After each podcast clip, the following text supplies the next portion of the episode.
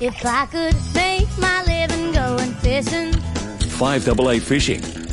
Yeah, Metro salmon catches, they're, look, they're steady from Southport and Port Nalunga Jetty. Pilchards have been working really well at sunrise.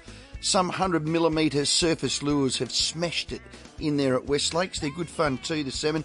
King George Whiting are moving into St Kilda, North Haven and Seacliff after the recent blows. They should be in closer to shore as well. Now, if you can't get cockles, mackerel and squid are going absolutely bunter. Large squid have been landed in the Outer Harbour Breakwall. Good fun. Mulloway in West Lakes. And the Onka River is on absolute fire with the brim. They got the big brim masters coming up. The Dewa bait junkie grubs have been going nuts. Another bloodworm run due new moon in August, August eighth. So layered up, you can get four litres per person.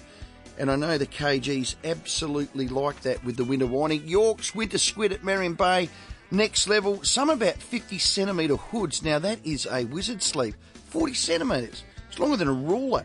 K Gs at Balgowan and Port Hughes, salmon, Browns Beach, Daly Head and Berry Bay. Stansbury, Moonta Bay and Port Hughes jetties are absolute thumper tommies at night. You can use a float, I think a little bit of a two metre lead.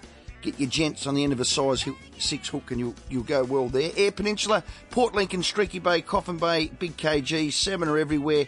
Winter yellowfin whiting, they're loving the live bloodworms.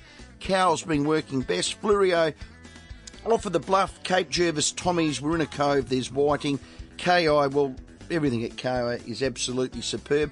For a full and comprehensive report, head to tackle world adelaide dot com dot A U.